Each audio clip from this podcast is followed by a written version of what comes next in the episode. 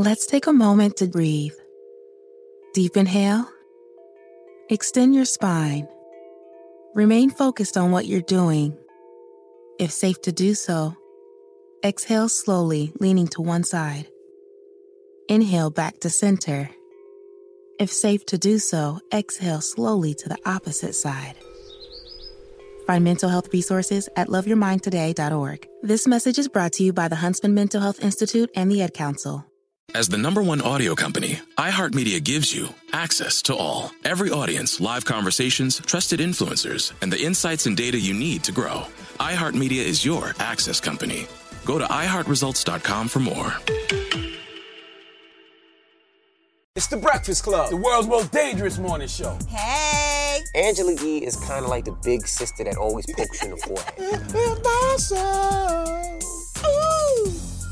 That's not how it goes? That's not how anything goes. Yemi's really like a robot. One of the best DJs ever. Believe that. Charlemagne is the wild card. And I'm about to give somebody the credit they deserve for being stupid. I know that's right.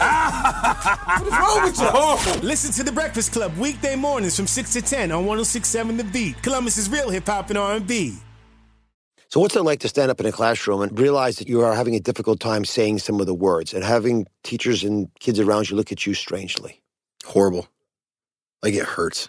I can still feel what I felt back then.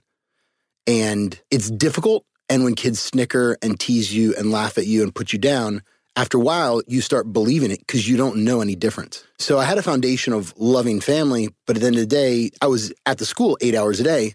I was with my parents a couple hours a day. But the eight hours versus a couple hours is a big difference on that negative peer pressure that can really impact and hurt somebody's life. Hi, I'm Dr. Oz, and this is the Dr. Oz Podcast. Success is what happens to you, significance is what happens through you. It's the mantra of my next guest, as well as the concept behind his wildly successful podcast, Significance Breeds Success. Daniel Puder, former mixed martial arts fighter and pro wrestler turned social entrepreneur. I actually met him in Washington, D.C., where both those art forms could be valuable, is fighting a new battle against bullying. He's here today with his message of motivation and how we can find our own inner strength through adversity.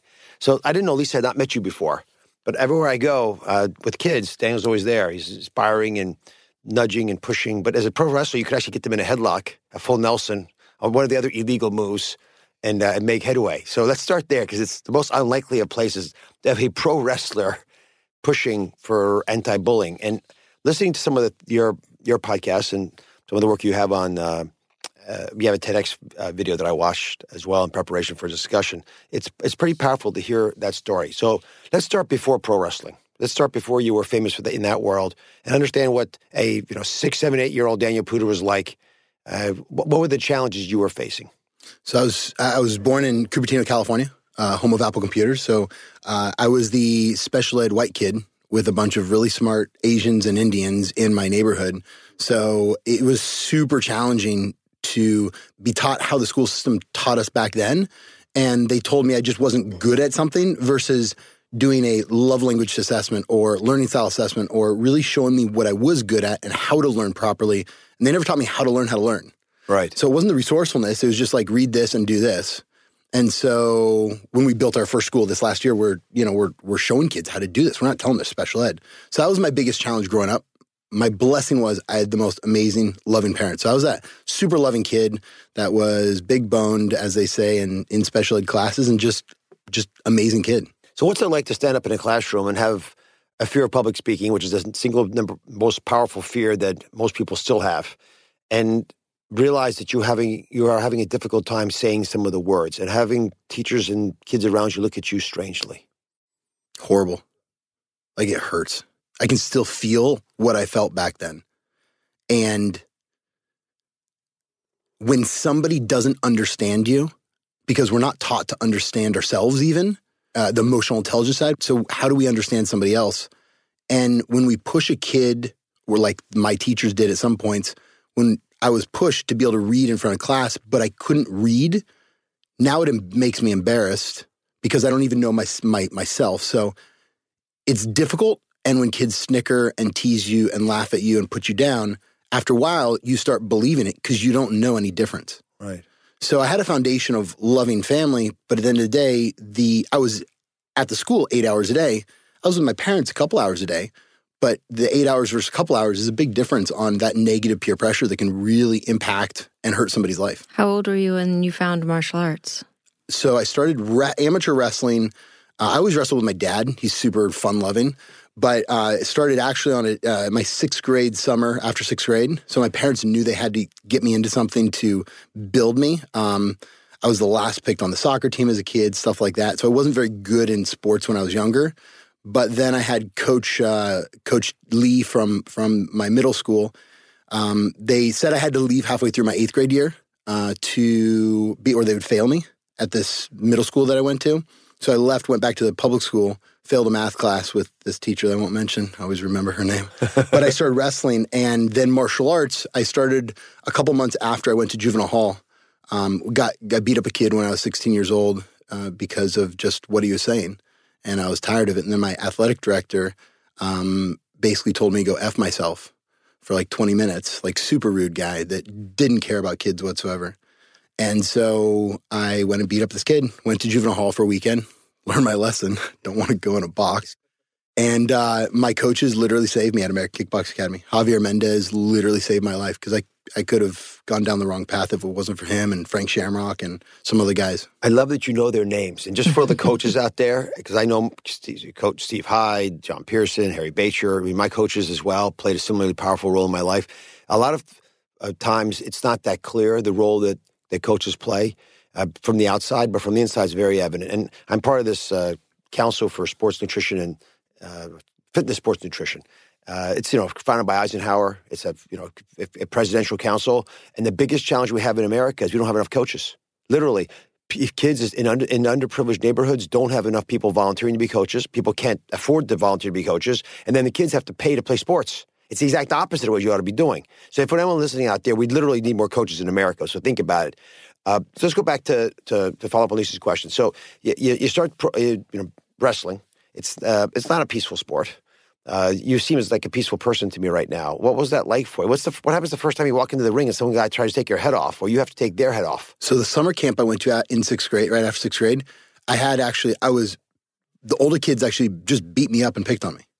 So I went there with my brother, and it just wasn't that much fun. So my parents got me into my my seventh grade um, uh, wrestling team, which was great because it was a brand new team at this school. When I went to ninth grade, my youth pastor from my church brought in like five coaches. So it was a brand new team for four years. So I had a team for two years and a team for four years, and it was awesome. Um, it was something where I could go after and I could use my like frustration uh, because I didn't understand how to shift my way of being. So we do a lot of like I am statements now, and how do we f- foundationally set up our lives? A lot of people think who they are is what they do every day versus who they show up as. And so, give me some I am statements. So I am loving, authentic, and committed. Is it's mine. not going to help you in a wrestling match. So I'm, com- I'm committed, committed, to whooping right. somebody, right? let, me, let, me, let, me, just and, pin you. And every fight I had, every pro fight, you can see me. I hugged the guy after, except for one. And and there was a little bit of drama and a little bit of fun PR stuff. But but every fight I would go up and hug him, or I would hang out with a couple of them, or I'd spend time. But it wasn't about the fight; it was about the competition. Right. I think a lot of people take it from the anger aspect. If you get angry, then that's not the context that's going to help you in a fight because you burn out faster. Is that right? Well, if it, you see the guys that come in like all hyped up and like I'm gonna get, you know, yeah, it's just using so much energy. Like I'm like, bro, your mind is about to blow up. so I went in there and I was almost asleep by the time I'd actually walk into the cage. And then when the music, when then I'd start waking up when I was in there, jumping around, and I'd turn it on. So I got to the point where I could visualize it. My brother's psychiatrist now at Loma Linda uh, Hospital in Southern California, and he was working with me with a couple uh, visualization coaches. And I got to the point where I could see my opponent coming at me, even when I was driving, which isn't a good idea. Um, Swerve out of the way. yeah, right. Whoa. Or, or, or sleeping or just sitting there. And I could see them and I could see what I would do to them. And I would visualize every single move that they could possibly do and what I could do to win. But it wasn't about an angry, it, it was about anger in the beginning. I was very angry when I was 16 years old, subconsciously. Consciously, I was a nice kid. And then, but I could pull that anger out. And so I use that anger to be able to get out aggression. And then after I started figuring out, like, I'm like, I'm not angry anymore. A lot of these other fighters, they're just doing this because they're angry. That's not who I want to be. But I still wasn't taught the emotional intelligence side about anger. Like I wasn't taught on how to revisit my story or how to understand my story that I'm creating in my life. There's lots more when we come back. Let's take a moment to breathe. Deep inhale. Extend your spine. Remain focused on what you're doing. If safe to do so, exhale slowly, leaning to one side. Inhale back to center. If safe to do so, exhale slowly to the opposite side. Find mental health resources at loveyourmindtoday.org. This message is brought to you by the Huntsman Mental Health Institute and the Ad Council. Hey, it's Zuko and Kayla from The Wake Up Call. Enjoy your podcast, but when you're done, don't forget about us. We have a radio show. We try to bring a smile to your face every morning. We also talk to some of the hottest country stars of today, and we like to share some good news with That's What I Like. Because Lord knows that's hard to find. When you're done podcasting your podcast, listen to us at 92.3 WCOL. Set your preset on your radio right now, and don't forget you can listen to us online on the iHeartRadio app. It is ironic that you'd have a professional wrestler talking about bullying. And I understand that you went through it yourself, which is why you get it. Uh, but what was it like in the very beginning when you approach a, you know, a school and say, hey, I, you know, I got this program to help with, uh, with bullying, and you walk in looking the way you look uh, with the history of, you know, being an MMA battler? So most schools I went into, they said, we want you to come speak. And I go, well, I don't want to just speak. I want to launch a program to help people understand what's going on with the bullies because an angry person that's taking their anger, frustration, hurt, pain out on somebody. So I got, I have, I have the most amazing people in my life. And from psychiatrists, psychologists, therapists, school resource officers, teachers, principals. And so I just started picking their brain. I'm like, how do we get people to understand themselves and grow? And so a lot of the principals said, no, no, no. And there's one principal in Southern California that said, no, we just want you to come speak. So I spoke for him because I was working with the Los Angeles Schools Police Department. And we went in and I did this thing called the biggest challenge. And I had about 2,000 kids in the auditorium, and about three to 500 of them wrote on a piece of paper their biggest challenge. Um, like one of them at that school said, My dad hit me because I got a B. So if a dad keeps doing that, the kid is going to make up an interpretation and a story and all this stuff. And then eventually he's going to take that anger pain out on somebody else. And the principal said, No, we don't have a problem at our school. We don't have a bullying problem. And I'm like, Here's 300 problems that, that, that are going to hit. Six months later, a kid jumps off the top story and commits suicide on that campus. Oh my goodness! So I've seen this around the country, but the challenge is is uh, the education system doesn't set people up to know their own emotional intelligence. When we launched at Nova Southeastern University three years ago, our, our EQ course, we have less than three percent of freshmen that drop out compared to the norm, which is twenty five percent, because they really understand what they're there for, and they cut down on all the BS in their life because they're very focused and purpose driven and that's in the education department. And they don't understand that even at the university level on how to help teachers understand problems. And so the teacher goes into the work world, becomes a principal eventually, just because they're good at management, and they don't even understand how to solve these problems from the root. And I think policy is a big challenge too in schools. So, so what is the purpose of a freshman kid's life in school? It's, it's a big transition. So I, th- I think freshmen at the university level, it's about partying and like getting out of the house. And I think a lot of the time that's why they're, I mean, these dropout rates are ridiculous and then they have a huge debt.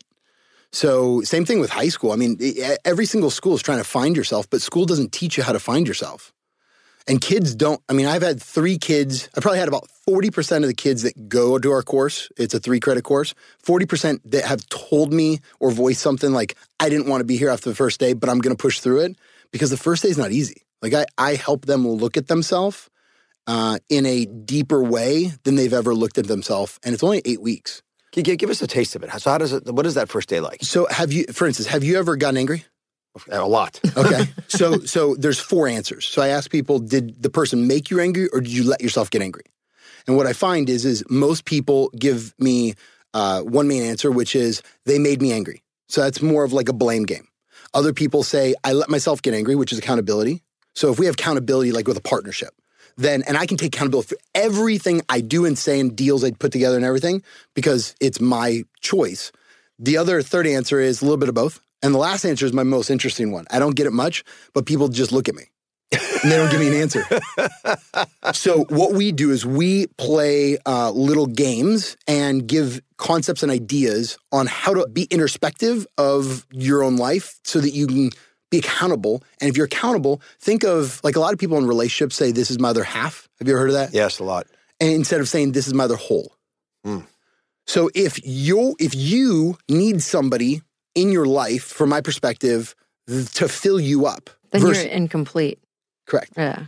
Why would you want to be incomplete versus being complete and then having somebody add so much more value to their life because they're complete and you can just be supervision purpose driven together long term?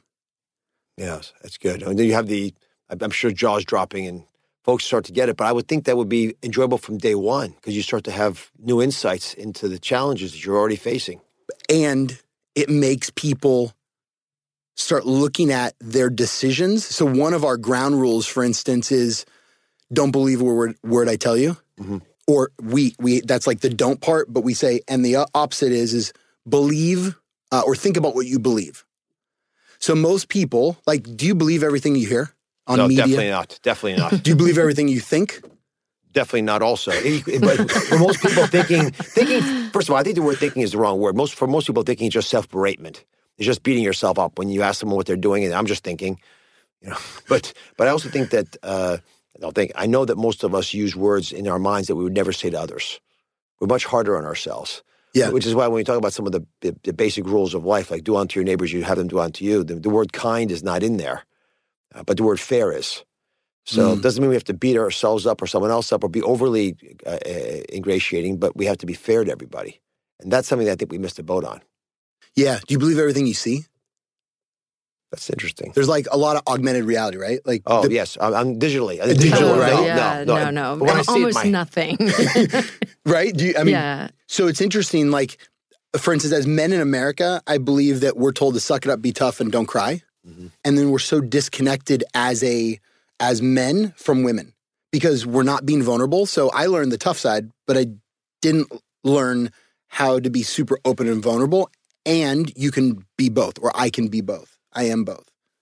In your TEDx talk, you say that failure is a mindset, success uh, is a mindset, but significance is a lifestyle.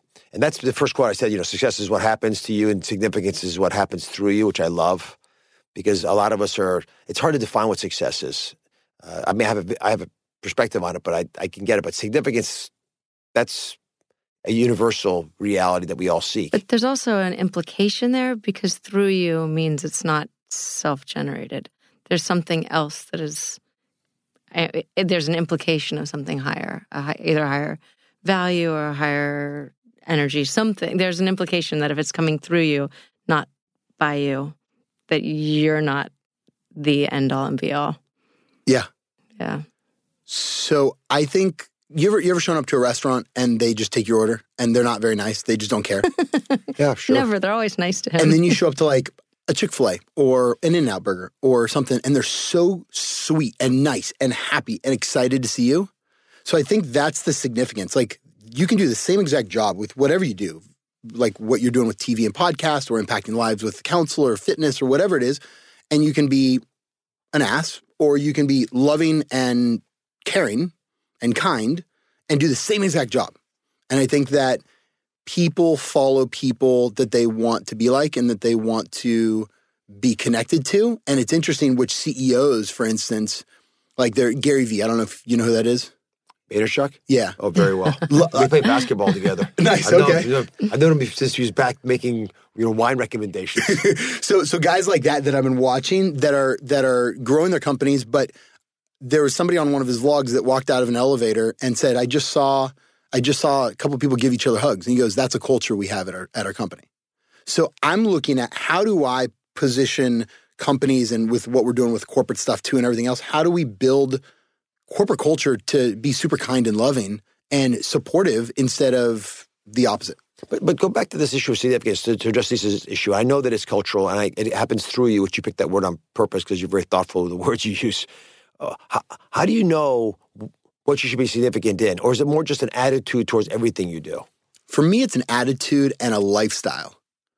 It's something how it's how I show up and the ways I show up. So with my I'm loving, authentic, committed, that's a significance because when I show up that way to a kid like Jesse out here who who, you know, he's telling Jessica, you know, six years ago he was lost and he called me up and he's like, I want all this stuff. And I'm like, do you need it or do you want it? And what's your purpose? And so we started defining how he was going to show up for himself and how he's going to show up for others. You ever heard the saying, uh, you, you can't love somebody unless you love yourself? Yes. So I don't, so true. right? And I don't believe you can love yourself unless you understand yourself.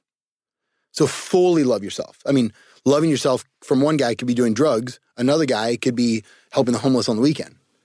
I don't know. I mean, doing drugs is not a real so act of self love because if when you love someone, like, do you have kids? Not yet. Not yet. Um, well, your parents or your brother, right? When you love and you love them deeply, you want what's best for them. When you want what's best for yourself, it's not doing drugs. That's a, that's avoidant. That's actually it's not loving your best self. It's not loving that core of who you are. It's just wanting to. Um, it's almost uh, the opposite of self love. I think. So I agree with you. And I think that people in that position that are using drugs, for instance, they don't understand that from our perspective. They're looking at just from, I need to feel or I need to not feel. So one of my kids is in juvenile hall right now. They said he was going to die. He's in foster care. He was in foster. He's been in foster care. And they said well, he's going to die in a month if you don't help him. And I'm like, okay, what do you need? So I show up to the juvenile hall. He got arrested. Show up to Citrus. He got he got on, on a on a uh, 72 hour hold. And so I walked in and he had a broken arm and the lawyer and people were telling him what he needed to do. I go, let me tell you something. You can go to jail for the rest of your life if you want. You can stay out of jail for the rest of your life if you want. It's your choice. And, you know, in, he had a broken arm. I go, instead of like hitting the guy in the face next time, elbow him, would you?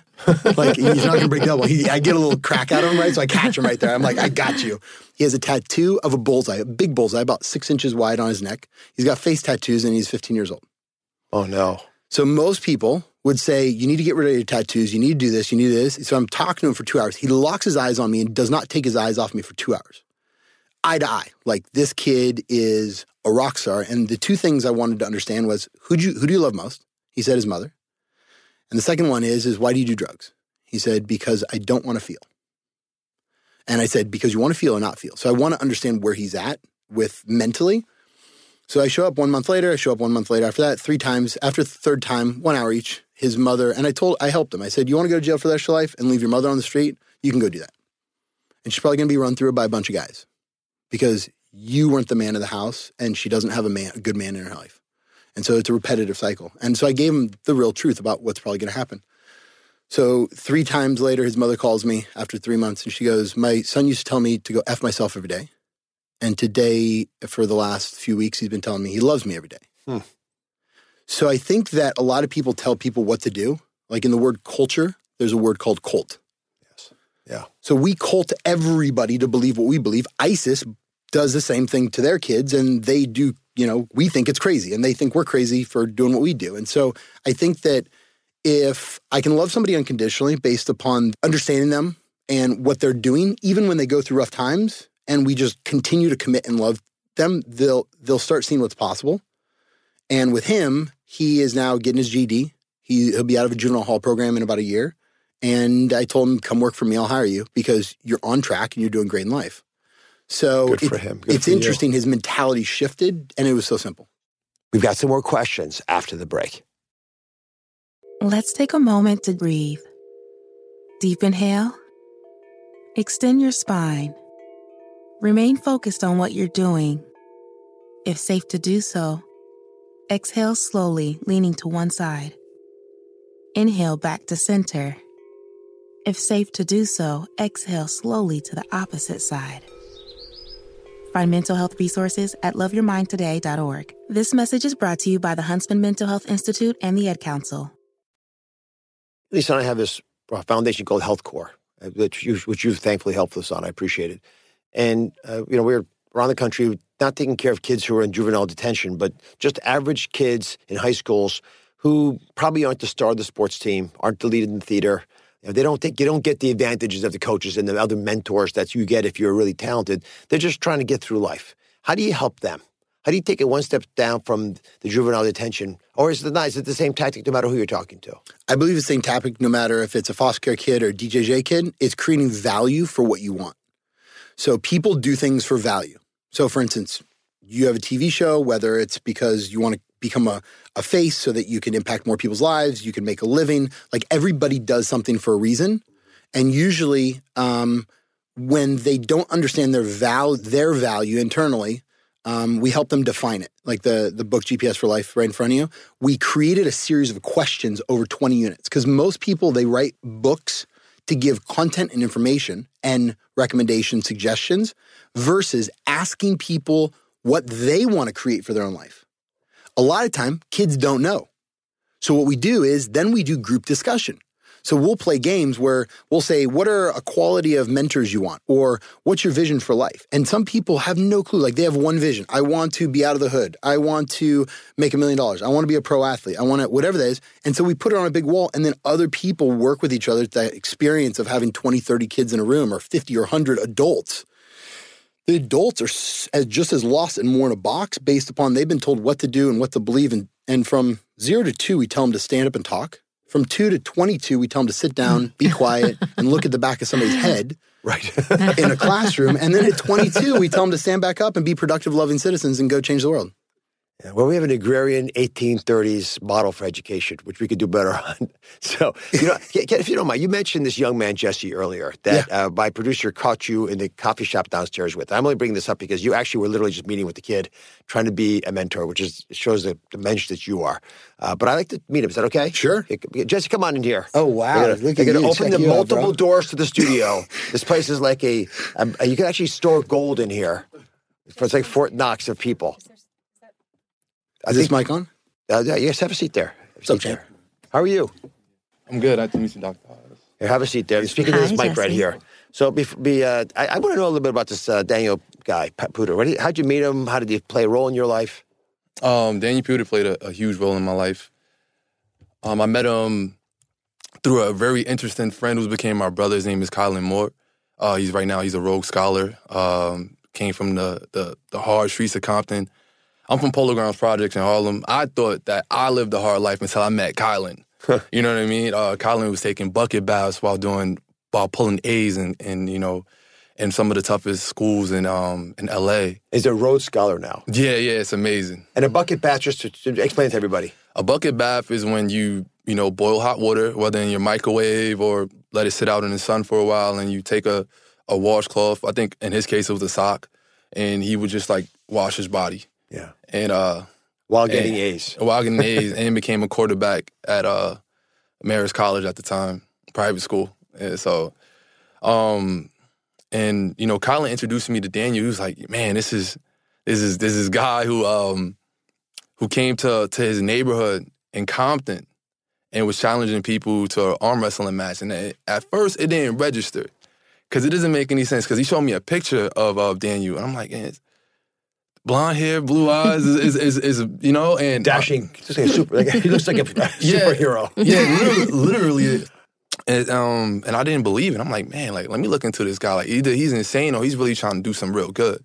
Mm. One of the two, you know. That's so right. yeah. um, and I'm and I and I was convinced, like, hey, like, um, I got to meet this guy. I reached out to him in email. You know, you know, student loans was hitting. It was hard. Right. And um, you know, at, at that point in time, you're looking for as many allies as you can before you're outside the door of the college, you know. And um, I reached out to him, and, and he reached back, and he and we were exchanging these motivational videos back and forth, and um, I was like, man, I gotta meet this dude. So you know, we we fl- I flew down to Florida. I had a, also I had a European basketball invitational, and he was in Florida. So I'm like, you know, I got to meet this guy while I'm down there, and and I just just like for me, it was the first time. I mean, I've been around being from Harlem. You you see basketball players all the time, but they never really interact with you. Email wise, it's almost like looking at the stars in the sky. You know, they're there, but you can't touch them. And here's a guy willing to reach out to me and touch me. I don't care what he looks like. You know, he's willing to talk to me.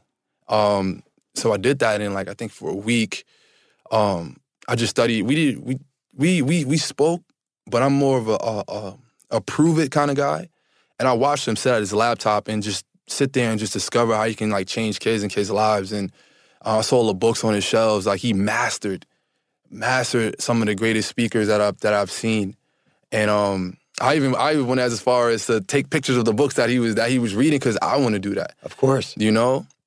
And um, it was one really pivotal moment in my life where, you know, I'm out of college. You know, got cut from the team, not because I wasn't good, but because you know politics. Yeah. And um, I looked at that contact was still on my phone. My phone bill was off. I was using my my neighbor's Wi-Fi for WhatsApp, and I'm like, I I just connected, and I'm like, yo, I got who can I call? You know, I have parents and stuff at the time they was divorced, and I moved upstate, so I was in a room, like literally in a box, by myself with a with a a TV, an old TV, and a laptop that I was hooking up to to watch videos over and over again, motivational videos. I got to keep myself sane. So I had one contact, and I'm like, I'm gonna call Daniel Puder. I'm gonna, I'm gonna text him. I said, Daniel, like like we talked about earlier, my needs from my wants. At the time, you know, society says you need, you know, it sounds generic. Everyone says says this, but you need my, you need Jordans, you need a Mac um, computer in order to be successful. And coming from a private school, like I said, where I was at, I was convinced that I needed that stuff to succeed because I saw the kids around me with it. You know, and I reached out to him like, "Hey, I need a Mac computer. You know, I need some Jordans. You know, I got to get the latest fade haircut." You know, he was just like, "Do you need that stuff or do you want that stuff?" And you know, through the videos that he sent me and through the program of My Life, My Power, I realized that like I didn't I didn't need that stuff. I wanted it. And that I didn't need anyone to be great. I needed myself. I didn't need that stuff, you know? So you know what I did? I flipped over in my bed and that moment started doing push-ups every night. Told myself like even though I'm not there, I'm to get there somehow. And um it's so ironic because this past summer, I, I now run Lifetime Sky um, gym. Where all the pros go. Yeah, and I've just got in the game. I run the gym now, and uh, I guess you get into the games now. Yeah, yeah. I actually got a chance to play against Kevin Durant, and oh my um, goodness, a blessing. I beat him three times. My team beat him three times. my team beat him three times, and um, well, he's a, he's a superstar because he connects. I mean, what do you Mhm. have to say to this guy here? My my power, my life. Uh, Hmm. Daniel's done a lot of things for a lot of people, but you're a, a walking testimonial. To his effect on people. So, what do you have to say to the guy? thank you, thank you so much for for reaching out to me. Um, thank you so much for being the star that you are, and the, just even that handshake alone just now. You know, it's just like I'm able to still touch him even now, even even at the peak of my success. Like that's that's huge. Well, that handshake would have broken my hand. as, as a surgeon, I'll stay clear. Daniel, uh, GPS for life, uh, well thought through. My life, my power, the program in general, but most importantly, the legacy you're leaving behind. Congratulations on all that. God bless you for all you do, and you, you've made me an MMA fan, by the way. Undefeated champion. Yeah. Undefeated champion. Why lose, bro? Why lose? Yeah, lose, yeah. That's right. why lose? Yeah, why not? My simple solution to the problem was remove people from the scene and help them feel safer. In response to attacks against Asian Americans, Maddie Park raised over $250,000 to donate cab rides to the Asian community. There is so much more work to be done. We really need to come together and tackle this issue as a community. Support the Asian community. Learn how at lovehasnolabels.com. Brought to you by Love Has No Labels and the Ad Council.